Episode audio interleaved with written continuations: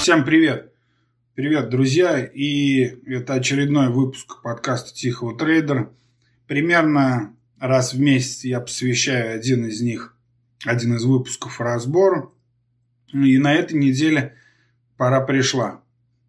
Напомню, что обычно обзор-разбор я разделяю на три рубрики. Первое – это главные события, произошедшие на финансовых рынках, и анализ происходящего. Во второй части вкратце рассказываю о собственной торговле, а третья часть содержит обзор всех интересных постов, э, лучших статей в моем блоге dmatrade.blogspot.com или .ru, которые были опубликованы э, с момента прошлого обзора, ну, то есть при, примерно за месяц.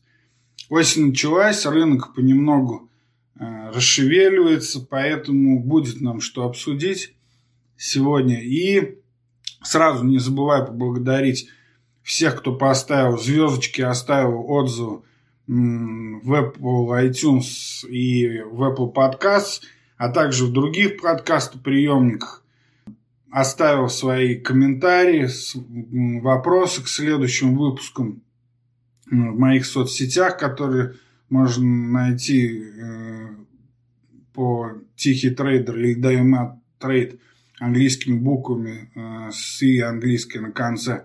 Это Twitter, Facebook, ВКонтакте. Вы оставляете там сообщения, это хорошо. И я смотрю, э, число подписчиков на сервисе Подбин растет после того, как я в прошлом выпуске оставил правильную инструкцию, как пользоваться этим сервисом.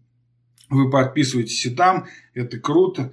И это помогает мне развивать подкаст и не дает ему э, надоедать мне. И переходим к главной теме.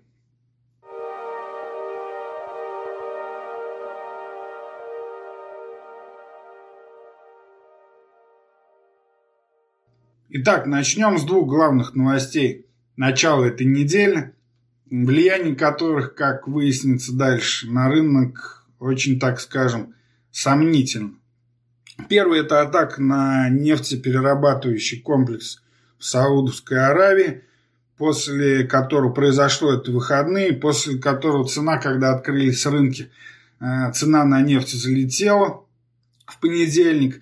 Далее саудиты провели там анализ какой-то непонятный, провели пресс-конференцию – и обещали установить все поставки до прежнего уровня за две недели. И все устаканилось, цена откатилась. Э, я не торгую сырьевыми инструментами, такими как фьючерсы и акции. Нефтяных у меня сейчас в портфеле клиентов нету.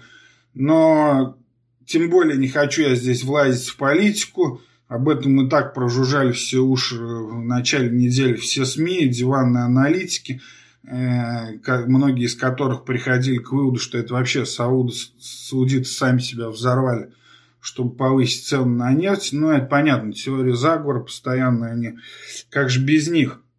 Но у меня просто напрашивается один простой вывод, но, ну, смотрите, вот Э, вчера я выложил статистику в своем телеграм-канале, в котором все, ну, наглядная такая диаграмма от, от это, сейчас открою, от, от, Блум, да, от Блумберга. И на ней прекрасно показаны все последние такие крупные атаки, крупные конфликты, которые сильно влияли на поставки нефти именно э, именно Саудовской Аравии, на Саудовскую Аравию. А, и смотрите, вот то, что произошло у нас в эти выходные, в этом сентябре, да, э, это 5,7 миллионов баррелей в сутки. Вот во столько оценивается. Сравнимо с ним только во время Иранской революции 78-79 года. 5,6 миллионов баррелей в сутки. Далее уже намного меньше идут конфликты арабо-израильская война в 1973-1974 году и вторжение Ирака в Кювейт в 90-91. Там 4,3 миллиона баррелей в сутки. А в более такое уже, так скажем, наше время это война в Ираке в 2003 году и венесуэльский этот э, кризис, когда был 2002-2003 год, но там уже в два раза меньше, чем сейчас, то есть 2,3-2,6 миллиона баррелей в сутки. Я просто к чему клоню?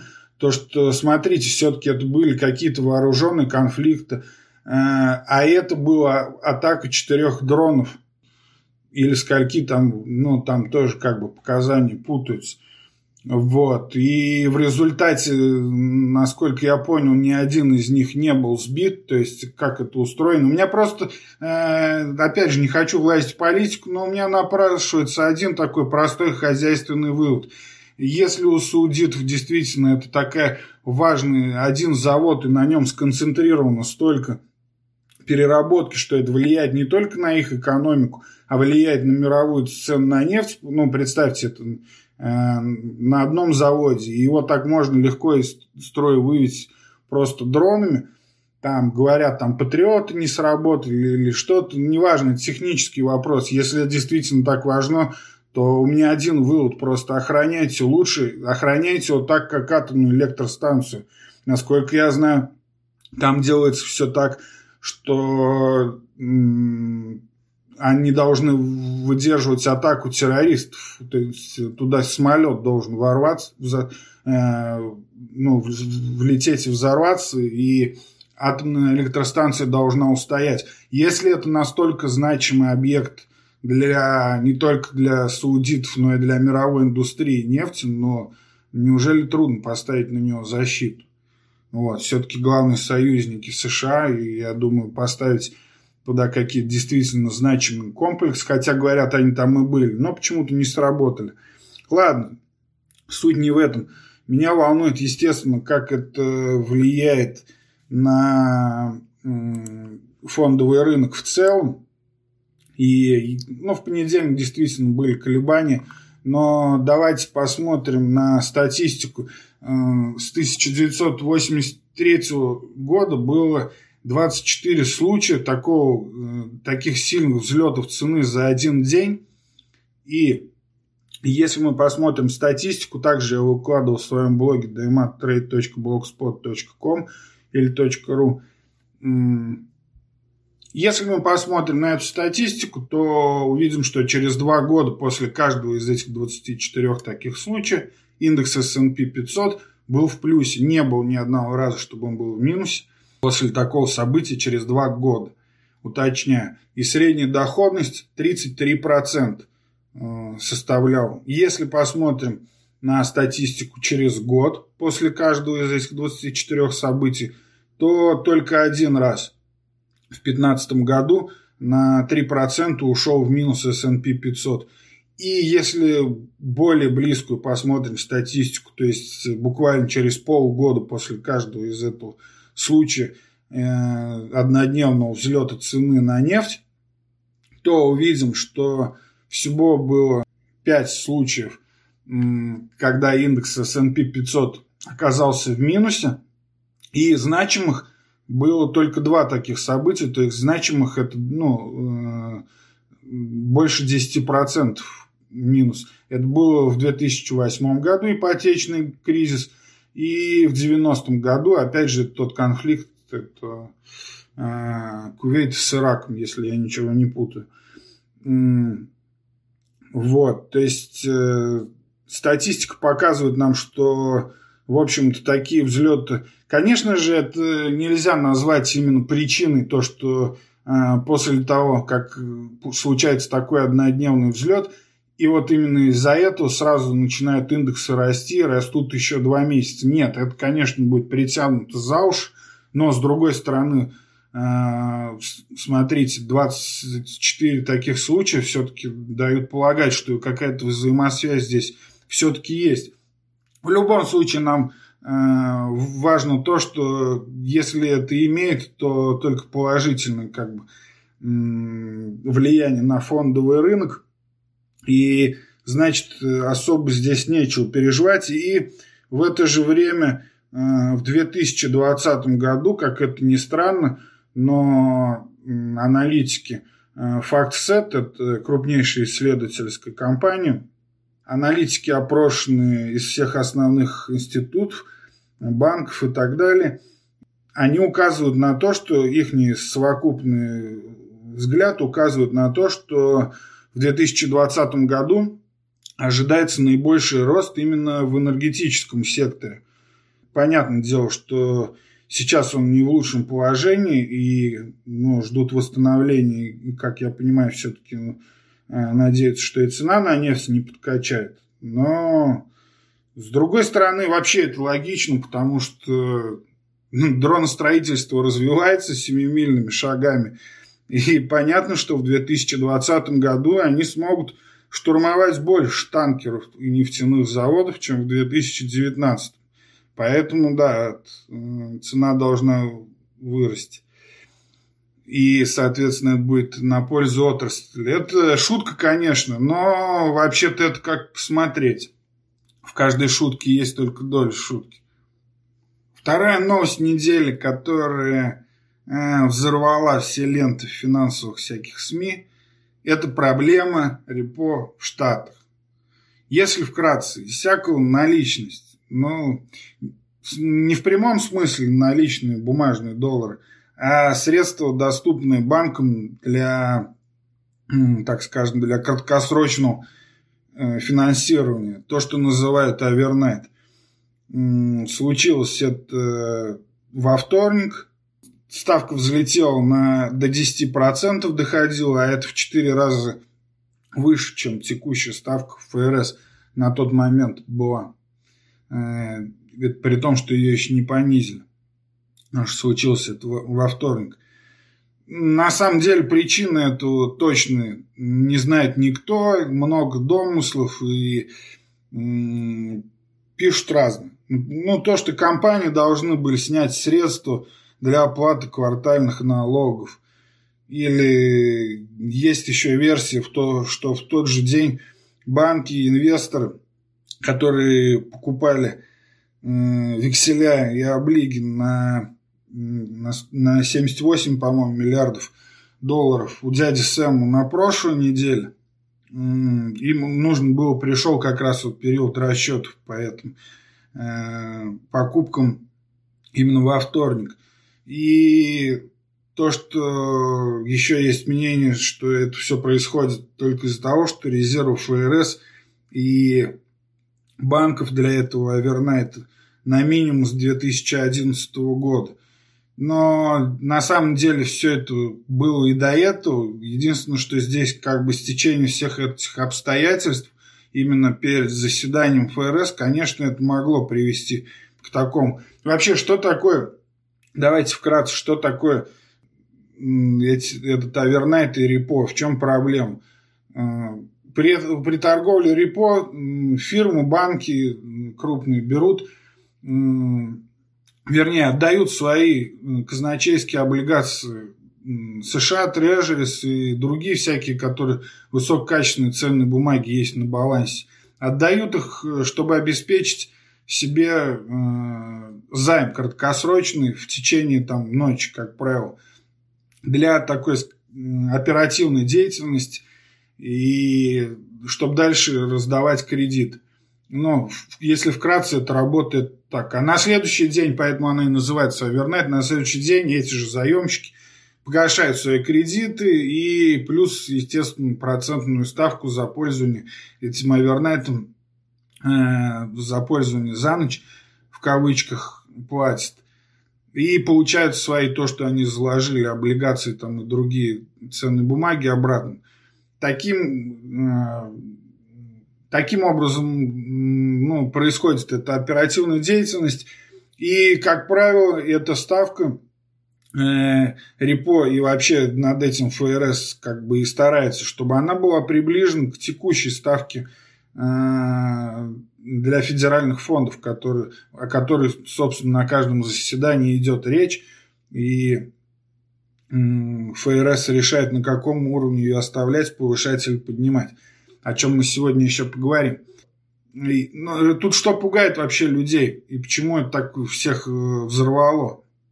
Потому что ну, в обычное время как я уже сказал, это все приближено к ставке ФРС, но когда торговля акциями и облигациями становится, так скажем, затруднительным, это может ограничивать кредитование этих предприятий, там, других компаний, потребителей и так далее. Инвесторы начинают просто бояться кредитовать, и из-за этого не хватает э, резервов, наличных денег, чтобы выдавать дальше кредиты. И, естественно, если денег на рынке нет, то и ставка репо взлетает выше ставки ФРС. И как бы, ну, часто это действительно таким как бы а, является пророчеством для какого-то кризиса, хотя если посмотреть на историю, очень много таких случаев было, которые не привели ни к чему. И, в общем-то, в этом случае про возможные причины э, я уже сказал, что как мне кажется, что это все-таки совокупность их всех. Но что произошло в итоге? ФРС влила 125 миллиардов долларов, и это тоже попало во все заголовки, потому что, по сути, э, это случилось первый раз с 2009 года. Получается, если тогда, в 2009 году, 800 миллиардов, по-моему, влили сразу – Э, назвали это тогда денежной прививкой, то тут 125 миллиардов, ну, это что-то близко там, короче, к 20% от э, того прошлого. Многим это говорит о, тоже, э, что вот проблема ФРС есть. На самом деле, я думаю, что это просто техническая ошибка и совпадение всех этих факторов. Не поднесли вовремя денег – рынок на это... Вообще на что реагирует рынок и такие новости, почему они будоражат? Потому что э, всем этим финансовым СМИ на самом деле нужно найти э, что-то, что будет пугать. Я писал недавно уже в блоге, то что, э, понимаете, хороших новостей выходит много, но маленькими порциями. А любая плохая новость, она сразу же становится заголовком. Многих это пугает и не знает, слышит звон, но не знает, где он. И начинают дальше репостить все это, расходится, хотя большинство из сути не понимает всех этих репо операций, не говоря уж о его причинах. И вот эти действительно новости потрясали рынок в начале недели, но эти, как мы выяснили, новости не очень влияют на рынок, а даже получается, если посмотреть на статистику и историю, то наоборот, для фондового рынка это хорошо. То есть, как в случае э, с однодневным взлетом цен на нефть, мы выяснили то, что в итоге это приводит к росту рынка. И также, э, если уж про 2009 год говорить, когда столько ФРС вливал денег единоразово. Но да, только вы не забывайте, что после того, как э, в 2009 году в разгар кризиса ФРС сделал эту прививку, то рынки сразу взлетели и продолжили расти еще потом 10 лет. Но на самом деле это громкие, но незначимые для меня новости, а есть действительно значимые события, к которым теперь и переходим. Пожалуй, главным действительно значимым событием э, не то, что этого месяца, а я бы сказал даже квартал, это было заседание ФРС, конечно, которое проходило на этой неделе. Э, в итоге ФРС проголосовал за снижение процентных ставок и на 25 базисных пунктов снизили, и теперь ставку по федеральным фондам составляет 1,75-2%. А, понятно то, что это было ожидаемое снижение, совпал с прогнозом аналитиков, но здесь нужно понимать, что это уже второе снижение ставки ФРС за последние э, два месяца, то есть в прошлом месяце ФРС снизила ставку первый раз за 10 лет. Но э, дело в том, что мы помним, что еще в прошлом декабре, когда был обвал на 25%, э, в общем-то, тогда ФРС подняла ставки. И Паул тогда, который начинал только свою, так скажем, деятельность, он говорил, что это необходимо, но в результате это стало его ошибкой, которую позже косвенно, но все-таки он признавал в своих комментариях. Конечно, это всегда размытая риторика, и не только у Пауэлла, а это было и у Бернанки, особенно во время кризиса, и у Джанет Йеллен. Так что это вполне нормально для них, но все-таки он признал эту свою ошибку – и в прошлом месяце ставку повысили, в этот э, э, в этом месяце второй раз, но все-таки он делает своим э, на своей пресс-конференции, он дал обширную довольно-таки пресс-конференцию, он дал понять то, что это не будет длинный цикл, ну, во всяком случае, сейчас они так предполагают, это не будет длинный цикл снижения ставок, просто несколькими снижениями они хотят понизить ставку, э, вернее, э, понизить ставку для того, чтобы восстановился экономический рост. Вот что, в общем-то, в стейтменте можно все почитать, а из пресс-конференции вот здесь есть выдержка. То, что сам Джей Пауэлл сказал, я думаю, то, что это вот главное, то, что можно было из его риторики – Э, вычленить, середину прошлого года перспективы глобального роста ухудшились. Особенно в Европе и Китае. Кроме того, ряд геополитических рисков, включая Брексит, остаются нерешенными. Напряженность торговой политики нарастала и ослабевала, а повышенная неопределенность давит на инвестиции и экспорт США. Наши деловые контакты по всей стране говорят нам о том, что неопределенность торговой политики не позволяет им инвестировать в свои проекты.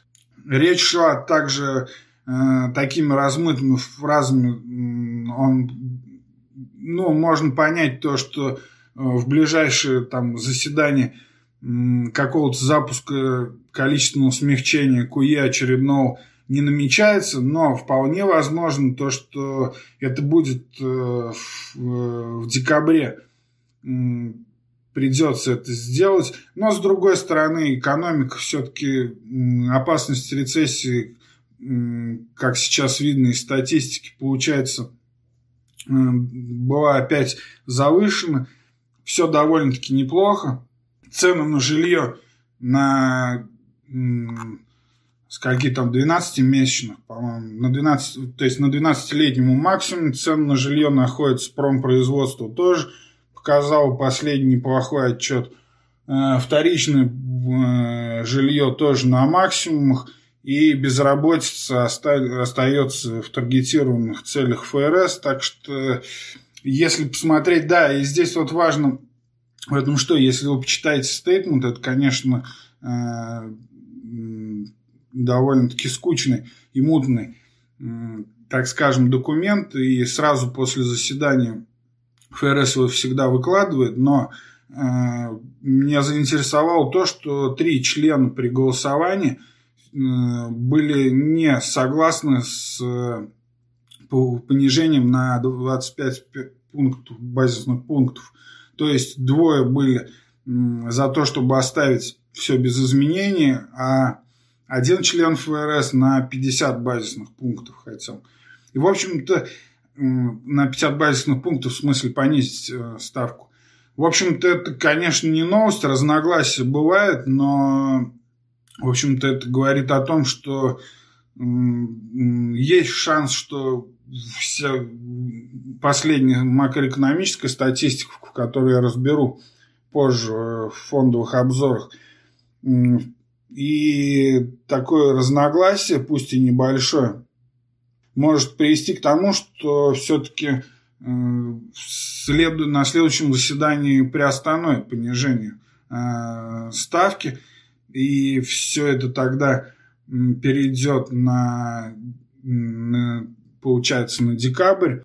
Здесь важно то, что Пауэлл впервые, получается, э, с 1982 года снизил ставку при безработице в Америке ниже 4%. максимум это на 4,2%, когда была безработица в 2001 году ставка снижалась.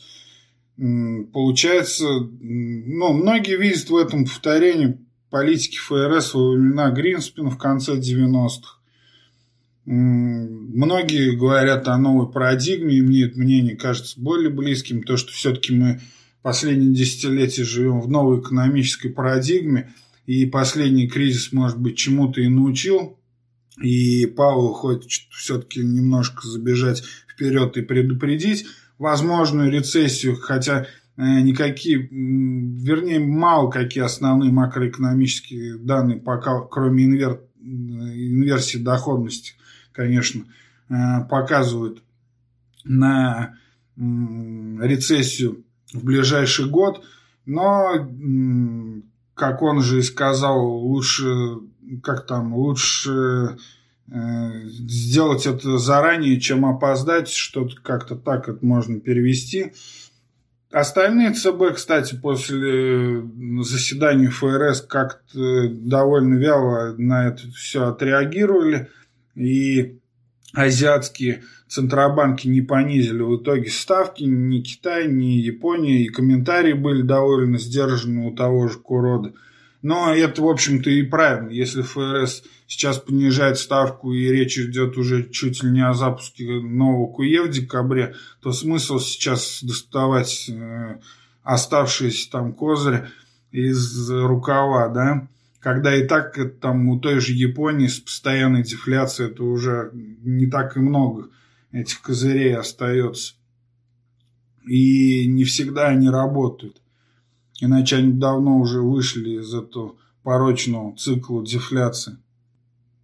В общем, заседание ФРС прошло более-менее э, развернуто. Павел ответил. В принципе, политика и стратегия э, понятна. И рынки после этого S&P 500 снова, ну, не сказать, чтобы он взлетел, но все-таки вышел на уровень 3000, и, возможно, скоро мы уже увидим снова исторический максимум, пока как-то э, нет еще уверенности дальнейшего роста у инвесторов.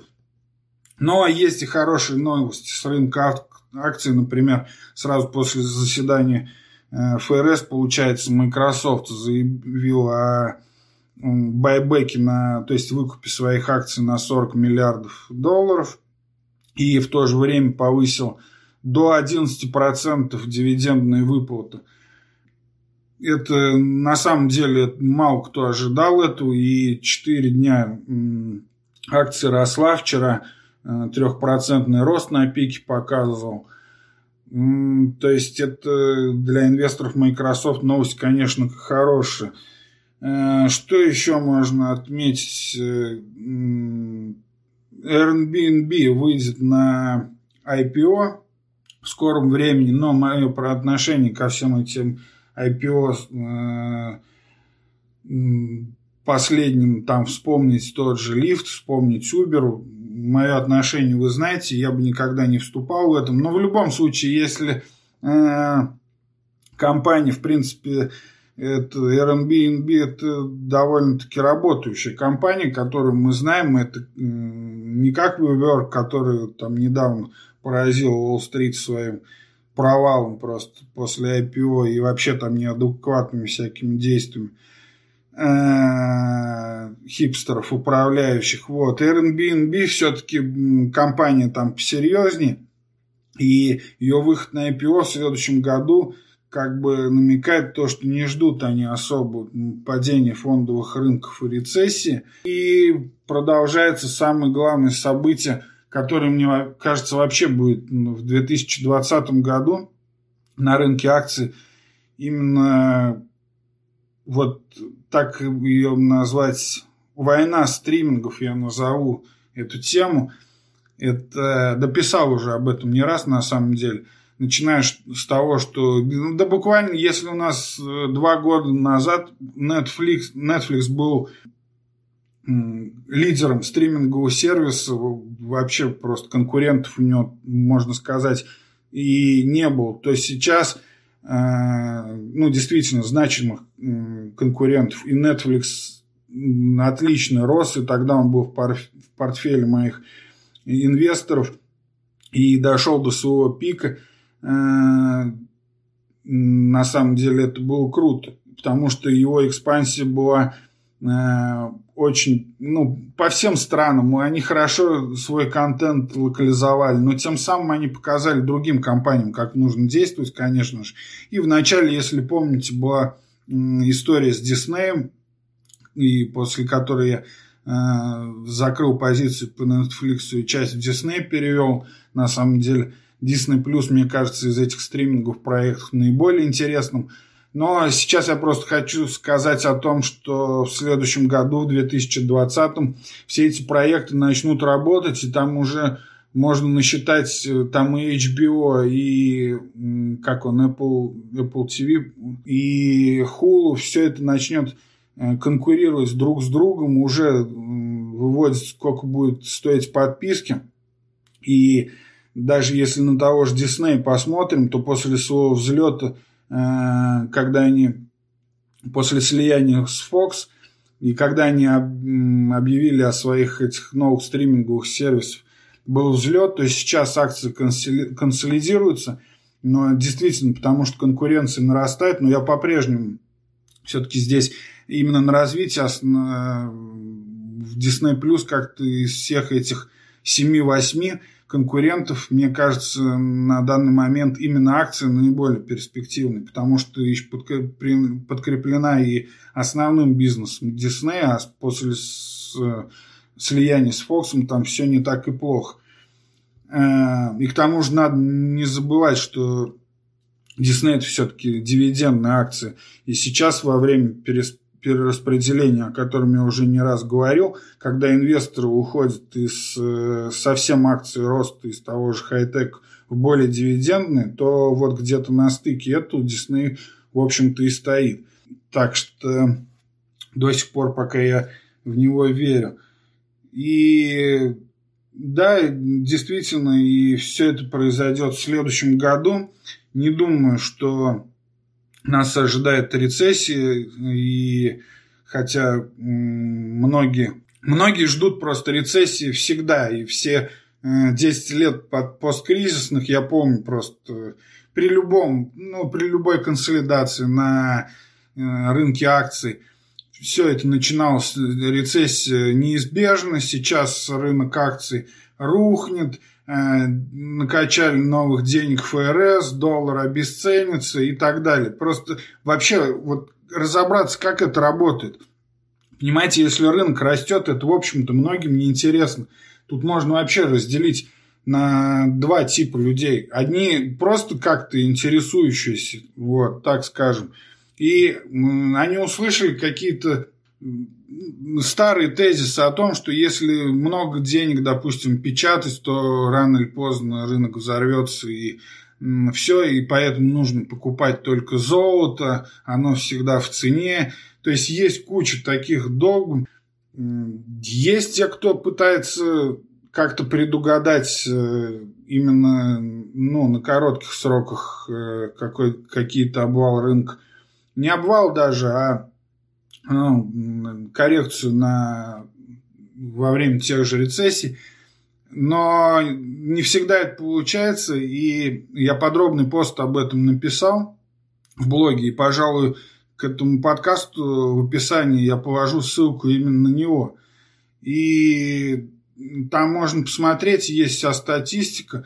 И по сути-то только в 2001 году фондовый рынок вообще смог предсказать замедление экономики а в 60% случаев акции показывали положительную доходность за 3 месяца и за полгода до обвала рынка.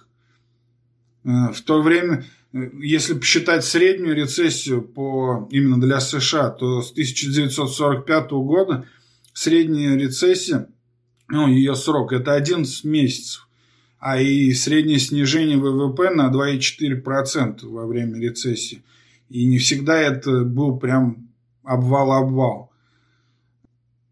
Если смотреть по срокам, то до конца июля 2019 года США находились в рецессии 130 из, 8, из 895 месяцев э, в общей сложности. То есть, другими словами, экономика находилась в рецессии примерно 15% времени за последние 75 лет. И смотрите, это означает также и то, что 85% времени экономика и фондовый рынок, получается, растет. Все инвесторы, не все инвесторы, а те, наоборот, кто пытается предсказать э, рецессию, а в большинстве случаев на самом деле у них вообще нет никаких активов, а просто хочется свои мысли э, алармистки донести до широкого круга читателей.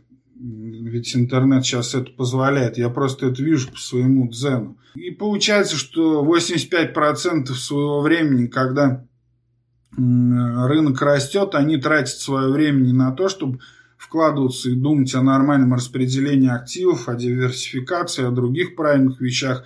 Одни думают о рецессии и не могут, и об обвале рынка, и всякими э, способами страхуются от него. И, как правило, получается именно в те 15% случаев, когда э, рецессия действительно происходит, она происходит в виде черного лебедя как говорил нам дедушка Талеб. И если посмотреть по истории, э, опять же, хотя бы вот из этого моего поста, то фондовый рынок, да и вообще никто ее не предсказывал. То есть в этих 15% случаев они ошибаются и теряют деньги. Э, вот в чем дело. И мне тут, кстати, про рецессию написал хороший комментарий Юрий Летов э, в Яндекс.Дзене, в блоге моем в Яндекс.Дзене. Э, к рецессиям следует относиться как к болезням. Они рано или поздно приходят, но жить только делая ставки на болезнь непрактично, как и неверно пренебрегать разумными мерками предосторожности от болезни, рецессии. Хеджируйте, диверсифицируйтесь, берите низкорискованные объемы и не оглядывайтесь на страхи. Такой очень банальненький, но в принципе красивый и правильный э, пример, позитивный. Но я бы с своей стороны сравнил это, я не знаю, там с рыбалкой. То есть, э, если вы ходите на рыбалку, э, то да, вы ловите рыбу, ваш профессионализм растет с каждым разом, с каждым походом на рыбалку. Но иногда, знаете, случается то, что у вас, ну, к примеру, Э, отрывается леска, открывает, отрывается поводок или в очень редких случаях, э, как и с рецессиями, с большими обвалами, у вас обрывает кормушку, скажем, и так далее. Но вы же делаете что? Вы идете, да, вы сматываете удочки, идете с плохим настроением, но вы же не потеряли не все. Э, да, может быть, на следующий день вы не пойдете на рыбалку, но через неделю ваше настроение восстановится, вы забудете о своих, э, об этом прошлом э, неудачном походе, вспомните, что до этого у вас все хорошо получалось. Вы довольно-таки неплохо ловили рыбу и пойдете с хорошим настроением в следующий раз. Вот для меня более близко, наверное, вот это сравнение. Это же все агенда, ребят, это повестка дня. Понятное дело, что профессион... профессионалам, в смысле профессионалам в СМИ – Нужно делать э, ну, как какой-то мейнстрим на заголовках, э, формировать общее мнение, кстати, которое идет в итоге на пользу крупным институтам, а иногда они делают э, самоисполняющееся пророчество, о чем я говорил в прошлых выпусках. А остальные, так скажем, специалисты в кавычках цепляются за эти заголовки – и поддерживают этот хайп, усиливают эту всю энтропию, ну, прежде всего, конечно, в собственном мозге. Это же все от невежества, и дальше заголовка там мало кто хочет разбираться. То есть это всегда одна и та же песня, это баян юрского периода, то, что сейчас э, рынок акций на максимум, хотя где он на максимумах, он в смысле да, он близок сейчас к историческому максимуму, но вы посмотрите, он консолидируется уже полтора года. Сентимент инвесторов на нормальном уровне находится. То есть перераспределение о котором я говорил из хай-тека, в более скучные дивидендные акции тоже произошло и проходит. А, байбеки у компаний, как мы видим на примере Microsoft того же, продолжается. Но смысл одно и то же, вот это говорить 10 лет, когда другие заработали на тех же акциях в последние годы. И если инвестор там за последние годы заработал 36% на акциях, то даже в случае рецессии, во-первых, как я говорил, уже не каждая рецессия это случается серьезным обвалом. Чем он рискует, если он уже сейчас в плюсе? Э, здесь важна, естественно, про обычные банальные вещи. Диверсификация, внимательно следить за активами и перераспределением вовремя, потому что, да, эпоха такого широкомасштабного QE, когда можно было купить что угодно, и оно будет расти, прошло.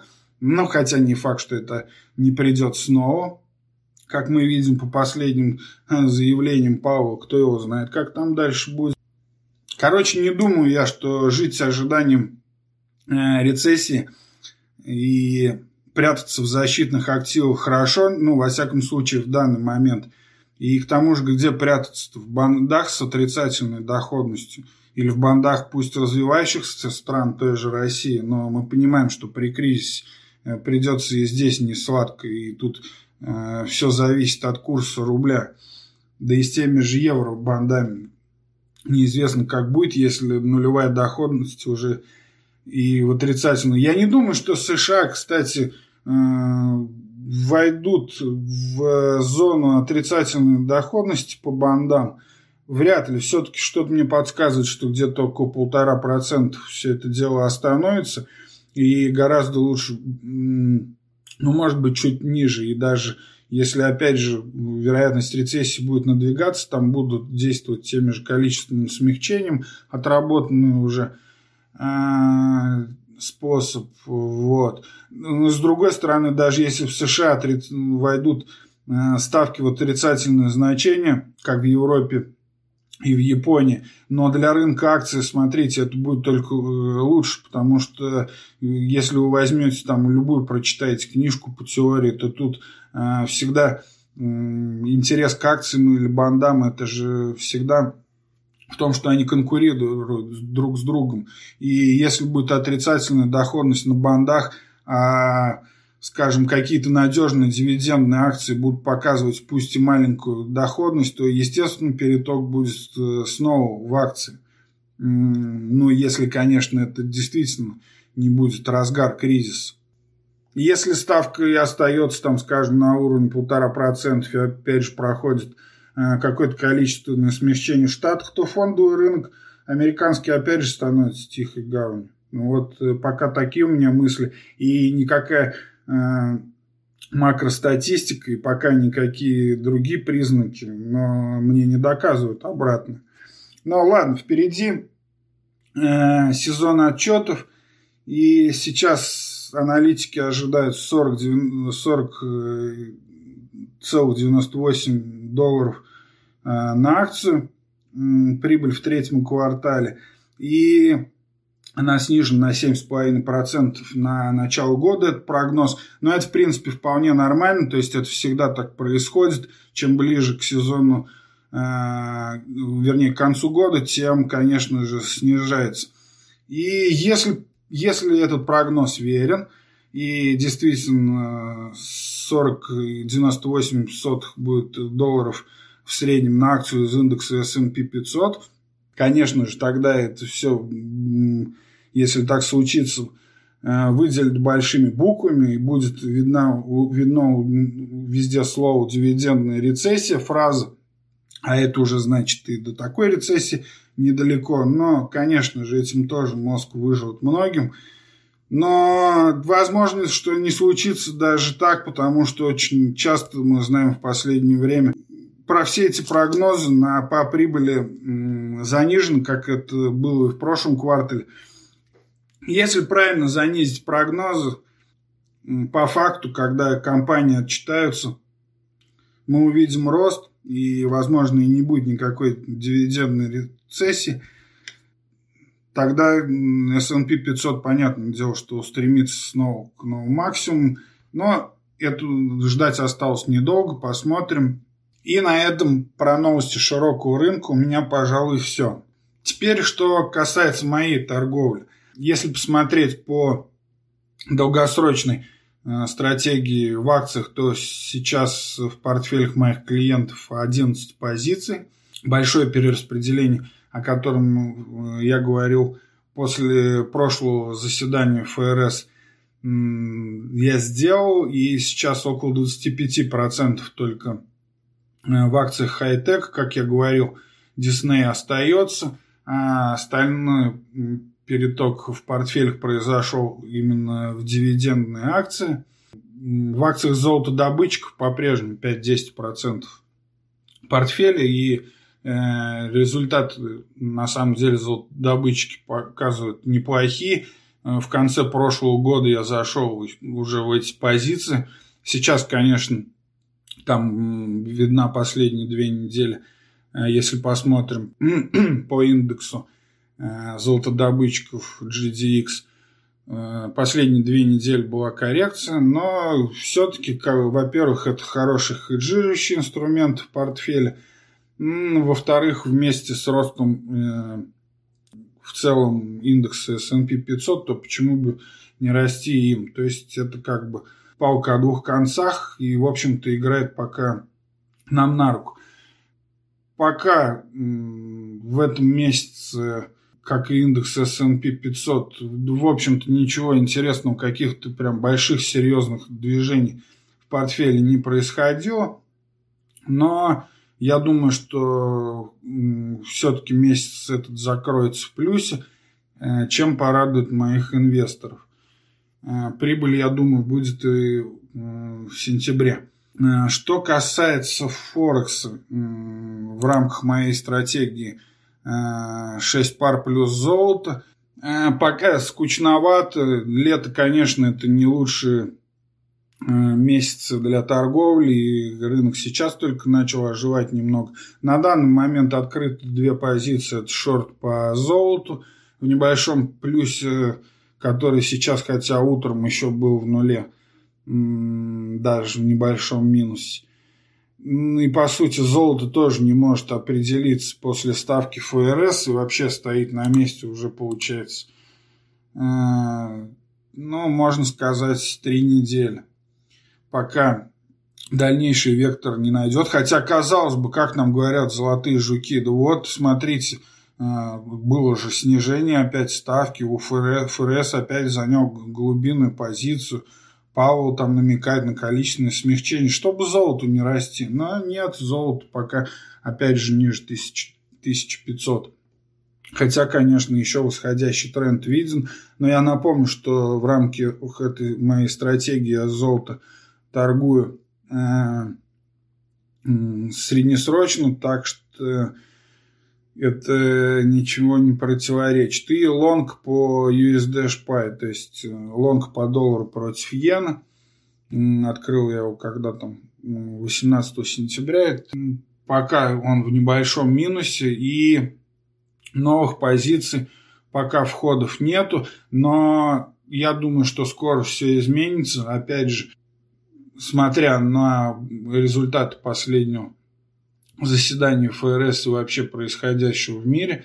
Валютный рынок, я думаю, скоро сдвинется к месту, и, с места, и вообще хорошие волатильности, хорошие тренды, как правило, это начиная там с октября и зимой всегда на Форексе лучше, а для моей стратегии, конечно же, нужны хорошие среднесрочные э, тренды – так что я думаю, что все это наладится, и мои инвесторы и подписчики скоро перестанут скучать, так скажем. Напомню, если хотите работать со мной, то dmatradesobaka.gmail.com пишите на почту или плюс 7 902 710 39 69 любым мессенджером пишите заранее можете прочитать инструкции, подробные инструкции есть в моем блоге.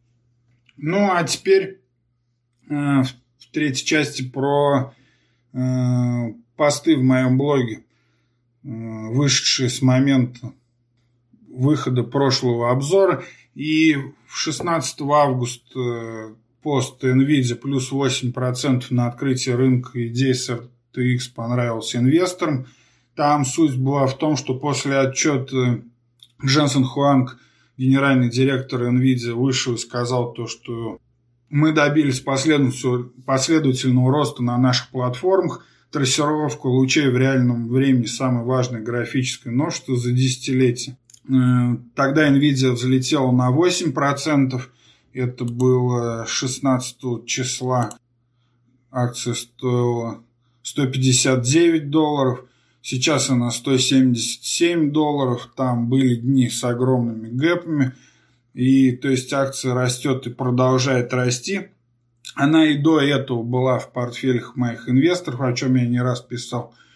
Напомню, что у компании были проблемы и сильные коррекции из-за того, что они сильно акцентировались в прошлом на чипах для майнинга, и после того, как э, на биткоине случился обвал и наступила коррекция, э, естественно, эти чипы стали не нужны, но они вовремя переключились, Э, распродали остатки, о чем потом заявляли этих чипов. Э, акцентировались, как они всегда это делали, на гейминге. И это их TRX э, история, в общем-то, востребована у производителей компьютеров и так далее. И тем более в следующем году выйдут же новые приставки у Sony, у Xbox – Э, думаю, что почитайте, там есть все графики. Я думаю, что эта акция по-прежнему остается интересной. 26 августа я написал пост «Правила инвестора» от Эразма Роттердамского, и это не шутка. Конечно, я понимаю, что это пафосно звучит, но на самом деле там история в чем? Что есть такой Яхим Климент, это инвестиционный стратег, и он обратил внимание на руководство христианского рыцаря 16 века и понял, что вообще это идеально подходит э, эти правила, если их э, немножко э, изменить для инвесторов. И суть в том, что он пообещал, что далее эти 22 правила он будет каждую неделю в своем блоге переводить как бы в тему инвестиций. И у него на самом деле неплохо это получается. Позже я там выложил первое правило. В общем, если вас теория интересует, почитайте. На самом деле э, это может быть полезно.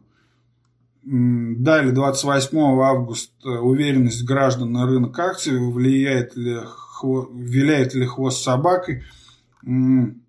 Здесь про то, что есть, э, все мы знаем, институт такой Э, американские исследования Галлуп, э, и у нас пользуются как бы результатами, у нас, по-моему, регионально есть его подразделение. Суть не в этом, они опрашивают людей, довольны или недовольны выходом дел в Соединенных Штатах.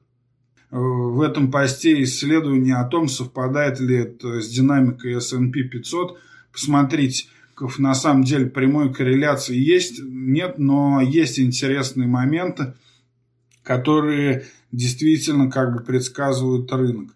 2 уже сентября э, шахтеры снова обогнали золотых жуков, поздно ли покупать акции золотодобытчиков. Ну, в общем-то, я об этом уже сегодня говорил.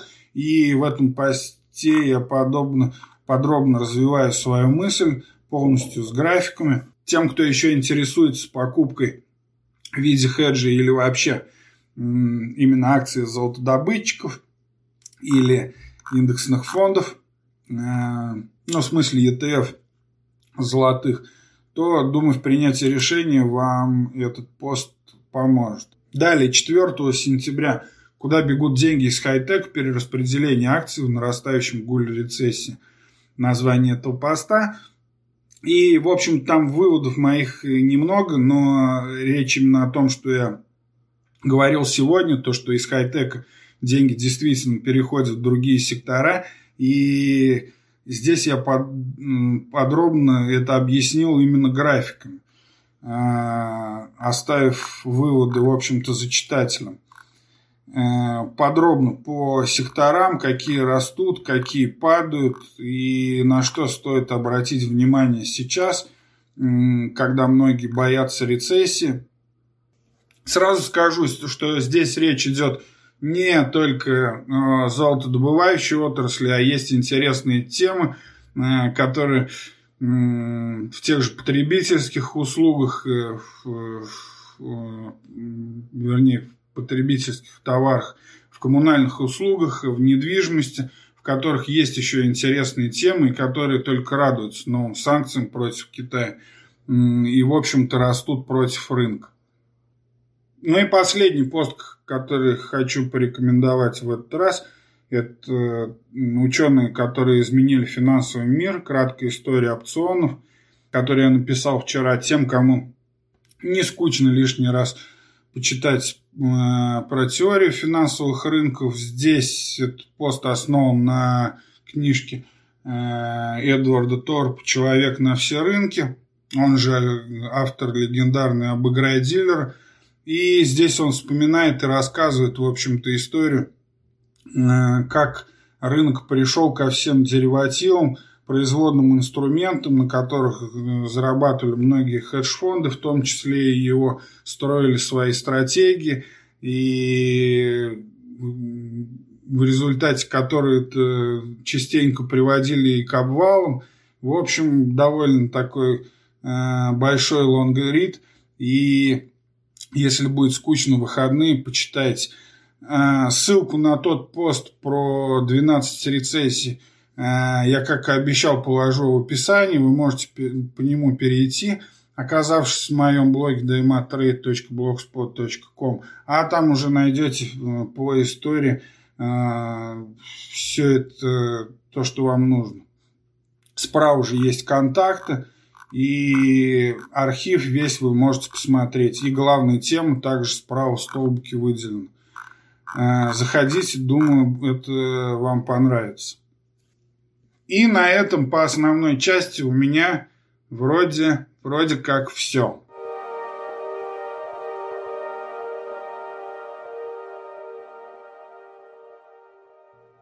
Так подошел к концу этот выпуск.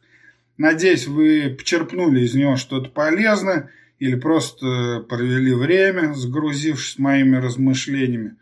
Да, в обзорах я э, часто сбиваюсь и, возможно, допускаю какие-то ошибки. Можете мне на них оказать, указать э, в комментариях, конечно же, оговариваюсь, потому что, ну, обзор – это все-таки всегда много информации, как 90%, которые я просто Э, рассказываю по памяти, а когда приходится переключаться на э, конкретные цифры и графики, это тоже сложнее, потому что мысль сбивается. Думаю, в будущем у меня будет это лучше получаться. Э, по итогу не все так плохо получается на рынке, несмотря на то, что осень, конечно, настроение, в общем-то, немного подавленное. Да и на рынке-то пока не очень интересно.